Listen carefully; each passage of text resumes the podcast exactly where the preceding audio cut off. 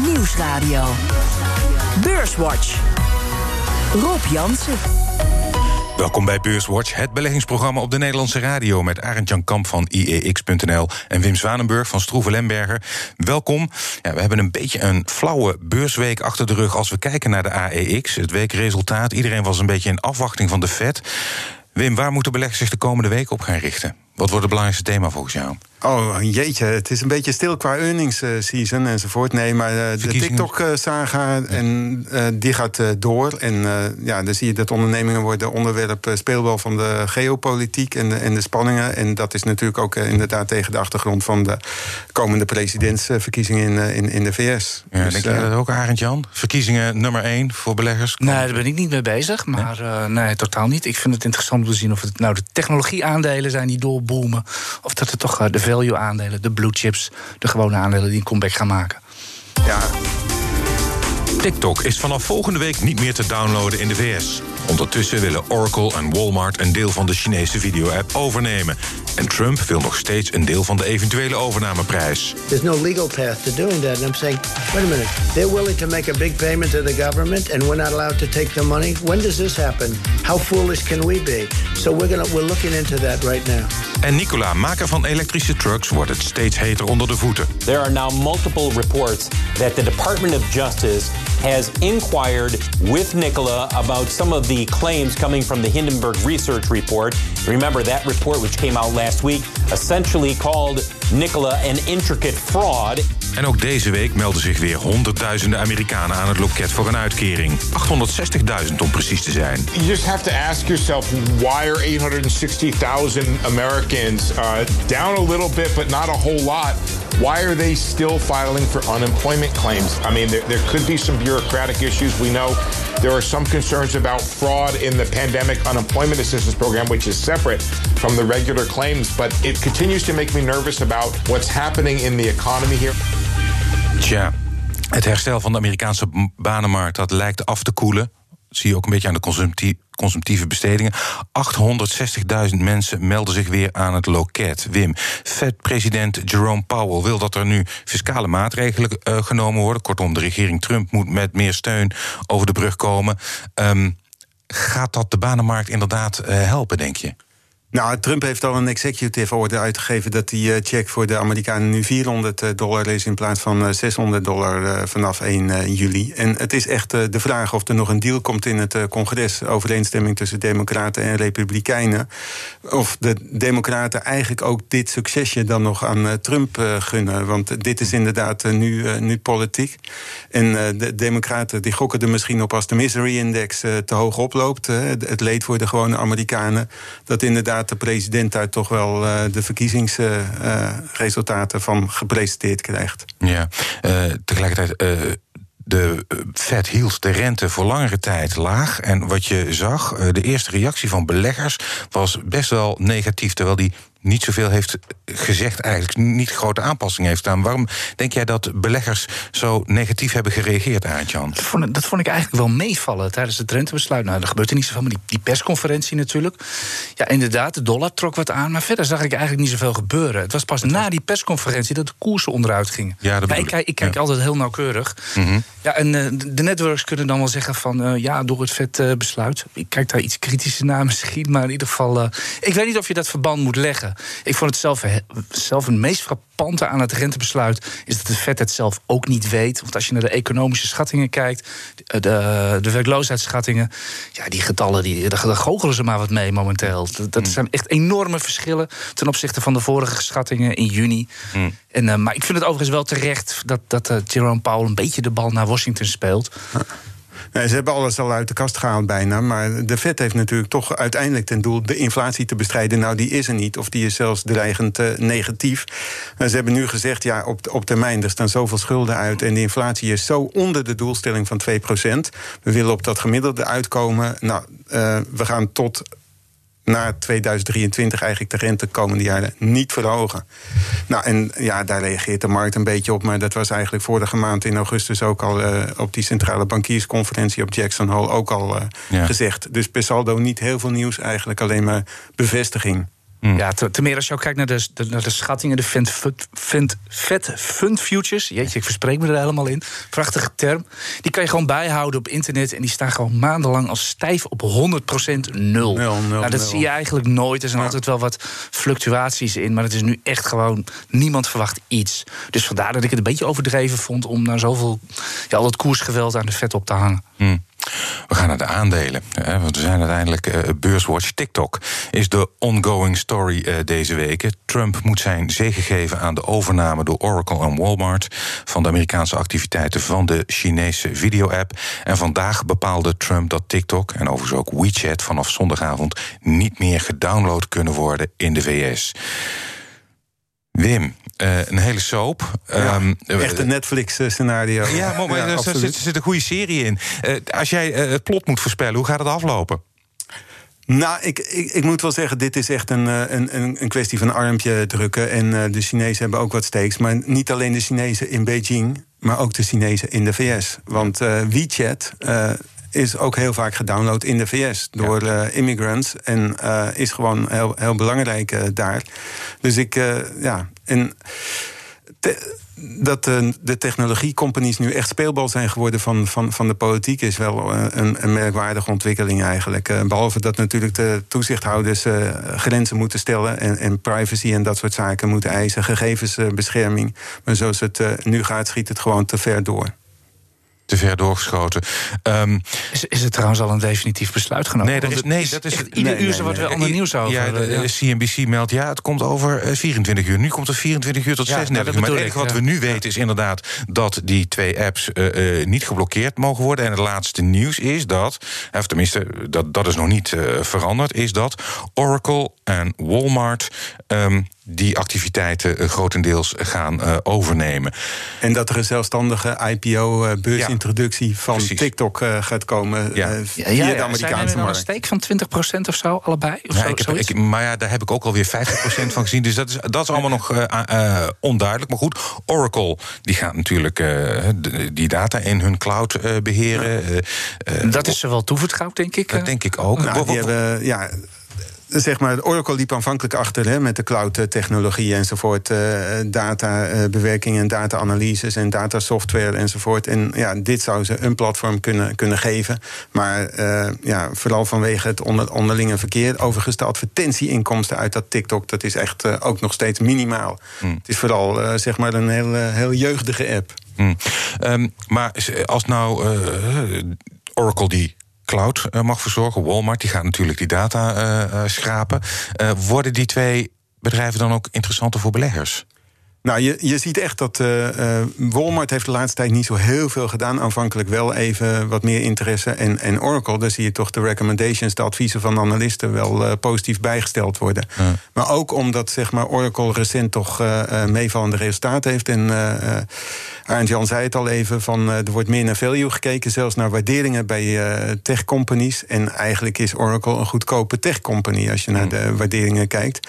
En die zijn nu wel bezig met een inhaalrace. Ik moet zeggen, ik ik uh, zie het nog steeds niet als, als de koploper en, uh, en, en de, de, grote marktaandeelwinnaar. Bovendien zijn er zoveel van die cloud uh, companies die ook mm. trouwens naar de beurs gaan. Dat hebben we deze week ook gezien met Snowflake. dus ik ben nog niet helemaal overtuigd van, van, van Oracle, maar het zou een goede comeback zijn. Ja, het sneeuwvlokje naar Wall Street, uh, uh, Arend Jan. Uh, ja, er zijn, er zijn al prachtige namen gevallen. Ja, ja. Snowflake, Nicola noemde jij al even. Ja. Dus wat dat betreft is het voor beursliefhebbers echt smullen nu. Ja, maar goed, Snowflake inderdaad in die drukke cloudmarkt. Maar ze doen naast, ze maken cloud software en hun klanten kunnen daar weer data-analyses mee doen. Um, op de eerste dag, Arend Jan, voor een slimme belegger of een handige belegger of een geluksvogel 160% gestegen. Heeft nu een beurswaarde van zo'n 63 miljard dollar. Terwijl in februari bij de laatste investeringsronde nog maar 12,4 ja. miljard. Het is even 70 miljard ja, geweest. Ja, ja, ja, stond even. Ja, het is ook wel even. Ja, nou, je mag zelf weten of je het grappig vindt. Maar het is ook wel leuk om te weten van. Er stond zelfs 320 dollar op het bord. Dus er zijn dus nu mensen die moeten thuis gaan uitleggen. Van ja, schat, we moeten even praten. Ik heb toch kans precies om geld te verknallen aan Ja. eh, Snowflake. Ik sta op min 10. En, eh. En dus als je het over spannende beursintroducties hebt eh, komende week, het is niet een IPO, maar een zogeheten direct listing. Wat betekent dat het direct verhandeld gaat worden. En er worden geen nieuwe aandelen uitgegeven. Dus dat betekent ook schaarste. Maar bestaande aandeelhouders gaan aandelen. Palantir Technologies eh, beschikbaar stellen. 23 september is die eh, eh, beursintroductie op de New York Stock Exchange. En de grootste klanten zijn de CIA en de FBI. En ja, het is er natuurlijk ook een data analytics company. Ze hebben afgelopen weken toelichting gegeven dat er niet alleen overheidsdiensten tot de klanten behoren. Maar dit is toch wel iets wat ook met geheimzinnigheid en zeker ook met spanning. En ook voor beursanalisten met een Ja, ogen ja, ja. spanning Het is, ook, het is ook een heel apart bedrijf, dat Palantir. Ze maken overigens gruwelijk veel verlies, dat, dat wel. Ja, wat ik net Maar is- ja, maar er, zit- er wordt geen winst gemaakt volgens mij. maar het is Al bijna 17 jaar standaard. lang. Dat is Ja. bijna standaard voor Amerikaanse bedrijven. Maar in Terwijl dat. Snowflake slechts zes jaar, zeven jaar eh, bestond. Hè? Dus, eh, en eh, Palantir al wel heel wat langer. Maar er zitten venture capitals, eh, eh, eh, investeerders achter. En dat, eh, dat schept veel vertrouwen, heb ik al gehoord. Zelfs in, in, in onze klantenkring. Pieter Thiel. En eh, dat is een bekende Silicon eh, Valley investeerder. Ja, het, leu- het leuke trouwens aan Palantir is dat ze zijn weggegaan uit Silicon Valley, want de cultuur Ja. staat ze daar niet aan. Ja. Dus die hele, die hele woke-cultuur, of hoe je dat ook maar wil noemen. Maar goed, als er zijn niet- ze- Ja, en waar Ja, zijn goed, als je ook- heen als je ook- Denver, als je ook de- Colorado. Ja, ze zijn, naar Denver gegaan. Ja, Ja, als, je ja, ook de, als je ook de CIA als klant hebt, moet je dat misschien ook beter doen. Ik weet het niet. Ja, er wonen de meeste wietverslaafde inwoners. U luistert naar eh, Beurswatch met Arend Jan Kamp van IEX.nl en Wim Zwanenburg van Stroeven Lemberger. Voor we verder gaan, maken we eerst even de balans op van afgelopen week. De AEX die sloot op 550,9 punten. En dat is 0,2% lager dan vorige week. Stijgers. De grootste stijger in de AEX op weekbasis is IMCD met een plus van 13,1% Op 2 Adyen met een plus van 10,8% En op 3 ArcelorMittal met een plus van 7,2% Midcap aandeel dat het best presteerde deze week was WPD met een plus van 5,8% Dalers. op 1. eh Unibuy Rodam Co Westfield. eh, de vastgoedmaatschappij verloor 14,5% in een week. Egon verloor 6,6% En op 3 staat ABN AMRO met een min van 6,4% En in de midcap was deze week eh, de grootste daler Farming Group... met een min van 5,8% En de AEX is deze week drie van de vijf handelsdagen toch hoger gesloten. Ja, laten we eerst even eh, stilstaan bij de hekkensluiter van de week. Unibail Rodamco Westfield. Ehm, en is eh, op jaarbasis al meer dan 77% gedaald. Vastgoedbedrijf zit vooral in winkelcentra, kampt met fors gedaalde huurinkomsten en doorlopende schulden. Daarom wordt er vastgoed verkocht en een aandelenemissie eh, geplaatst van die, die 3,5 miljard eh, euro moet gaan opleveren. Arend Jan. Een claimemissie zelfs. dat is wel even een verschil met een aandelenemissie. Ja, een claimemissie, klopt. Eh, dikke pech voor de zittende aandeelhouder, lijkt me. Ehm, denk je dat ze de crisis gaan overleven, Arend Jan? Want dit, Ja, inmiddels durf ik al niet meer bij, bij, bij Unibel. Die had ik altijd hoog zitten als vastgoedfonds. ze noemden zich ooit de Champions Ja, League van, ja. de, van de vastgoed. hè? En, Nee, en- goed- en dat goed was ook eigenlijk wel zo. En nu, nu, binnen is dat, sector. nu is dat eigenlijk nog steeds zo. Het is, het is eigenlijk een keurig net bedrijf. Maar ja, ze krijgen gewoon tien eh, zwarte zwanen tegelijk binnen, binnengevlogen. Eh ja, zittende aandeelhouders is een claimemissie is niet leuk. Eh, er staat nu 32 op het bord. Ik, ik weet niet wat de banken... Nou, wel Is, is, is vrijdagmiddag een handig moment om over een claimemissie Ja. te beginnen? Want het is natuurlijk vrij technisch. Eh, misschien dat ik het in één zin kan zeggen. In één zin. Ja, nou, dat, de claimkoers gaat waarschijnlijk iets van 20 à 25 worden. Je neemt het gemiddelde met de koers op het bord en dat deel je door twee en dat is de claim. En daar kun je mee gaan handelen. Nou, dat is een, dat is een heel ingewikkeld verhaal, maar het is wel zo dat op de beurs wrijven de echte handelaren die wrijven zich in de handen. Hoera, er komt een claimemissie aan. Die begrijpen de particulieren nooit en daar kunnen ze geld aan verdienen. Dus dat je het wel even goed weet. Zit u, zit u in Unibel, ga u even goed lezen van wat een claimemissie is en hoe dat werkt. Ja, betekent toch dat de bestaande aandeelhouders hebben nog rechten. En ja, als je helemaal een nieuwe emissie plaatst en een totale verwatering. eh, Ja, je, je wordt voor het blok gezet. Je hebt de ja. aandelen, maar je krijgt claims Nee, aangeboden. om nu ook met een emissie te komen is natuurlijk absoluut niet, eh, niet sympathiek voor de bestaande aandeelhouders. Maar goed, eh, de hele sector hè, met 23% eh, minder bezoek van de winkelcentra in de afgelopen maand augustus. Ja, behalve zeg maar de, de lockdown hebben ze natuurlijk met de structurele trend van stagnerende of de lichtgroeiende detailhandels verkopen te maken. Maar dan tegelijkertijd een enorme verschuiving naar eh, e-commerce. Ja. Dus ja, de grote winkelcentra, de funparks, uh, of die nou uh, fun shopping, of, of die het weer helemaal gaan maken de komende jaren. Ja, ik, ik denk wel dat ze het kunnen overleven, maar dan moeten we inderdaad snel een vaccin hebben op de markt. Ja, ja wat, wat, ik ook wel heel wrang vond bij Unibel. Want van de week was er ook IMCD, je noemde het al even, dat ging ook geld ophalen. Ja, die zetten gewoon even 8% van het, van het aandelenbestand zetten ze uit. Tegen een koers die amper onder de slotkoers lag. En de volgende dag komt er gewoon een tientje bij de koers. Dat is, dat is weer het complete andere uiterste. Hm. Dat het bedrijf zo makkelijk geld ophaalt. Um, uh, we gaan naar een luisteraarsvraag. Vind ik altijd fijn uh, om, om die te kunnen behandelen uh, in de uitzending. De vraag komt van Melle. En hij vraagt: Momenteel bestaat mijn beleggingsportefeuille 100% uit een wereldwijd gespreid aandelenfonds. In de klassieke leer van diversificatie wordt altijd aangeraden om niet alleen in aandelen te investeren, maar ook bijvoorbeeld in bedrijfs- of staatsobligaties. Echter is het rendement op de relatief veilige obligaties op dit moment erg, dat is erg laag en lijkt dit op korte termijn ook niet te veranderen. Is het dan nog steeds aan te raden om een deel van de portefeuille in obligaties te investeren? Of kan men dit beter investeren in alternatieven of aandeel of aanhouden als cashpositie? Nou, het ingewikkelde antwoord is: het hangt er vanaf. Maar waar hangt het dan vanaf? Vooral van de leeftijd en van de beleggingshorizon van, van de belegger. Als die stabiliteit zoekt, kan die beter toch, denk ik, uh, cash uh, zetten. Hoewel je op een spaarrekening ook niks meer krijgt. Maar eigenlijk heb je als, als particuliere beleggers nog maar twee assetcategorieën: activa-categorieën, aandelen en, en cash. Op obligaties verdien je bijna niks meer. De rente zal wel de komende jaren stabiel blijven. En je kan misschien nog iets verdienen als de premies op uh, bedrijfsobligaties nog wat lager worden.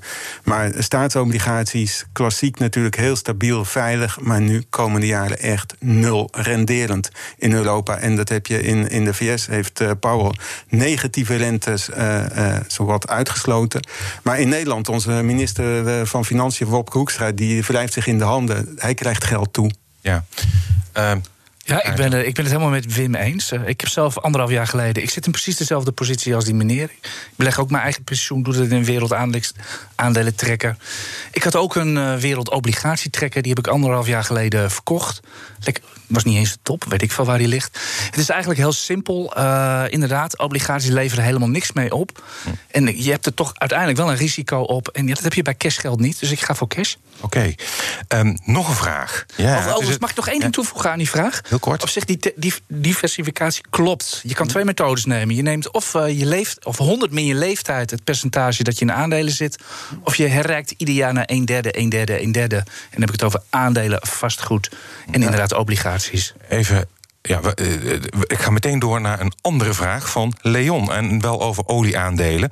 We zagen deze week BP, die kwam naar buiten met een nogal sombere prognose over de oliemarkt. Leon heeft een vraag die daarmee samenhangt, maar dan over Shell. Is de huidige koers van Shell reëel? Nu we zien dat zowel de olieprijzen als gasprijzen enigszins stabiliseren en misschien wel lijken te bodemen. Mijns inziens is de huidige koers volledig gebaseerd op een negatief sentiment en kan het aandeel straks met goede de derde kwartaalcijfers hard omhoog schieten.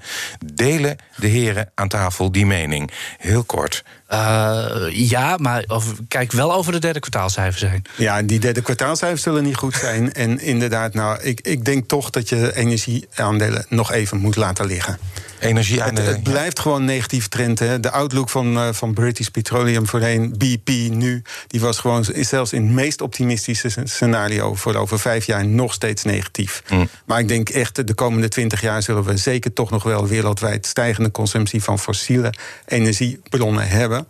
Dus de energiemaatschappijen gaan wel terugkomen. Maar uh, voor de uitzending hadden we het er even over. jij ziet wel iets in de diversificatie die Shell nu doorvoert naar die Gas, nieuwe. Uh, ja, ja ik, ik, ik zie. Uh, Shell wordt altijd een oliebedrijf genoemd. Daar ben ik ja. het niet mee eens. Het is een energiebedrijf. Ze ja. verkopen gewoon de energiesoort waar ze het meest aan kunnen verdienen. Zo simpel is dat. Hm. Tot nu toe was dat altijd olie. Ze gokken nu heel erg op gas. Maar ze zitten ook in.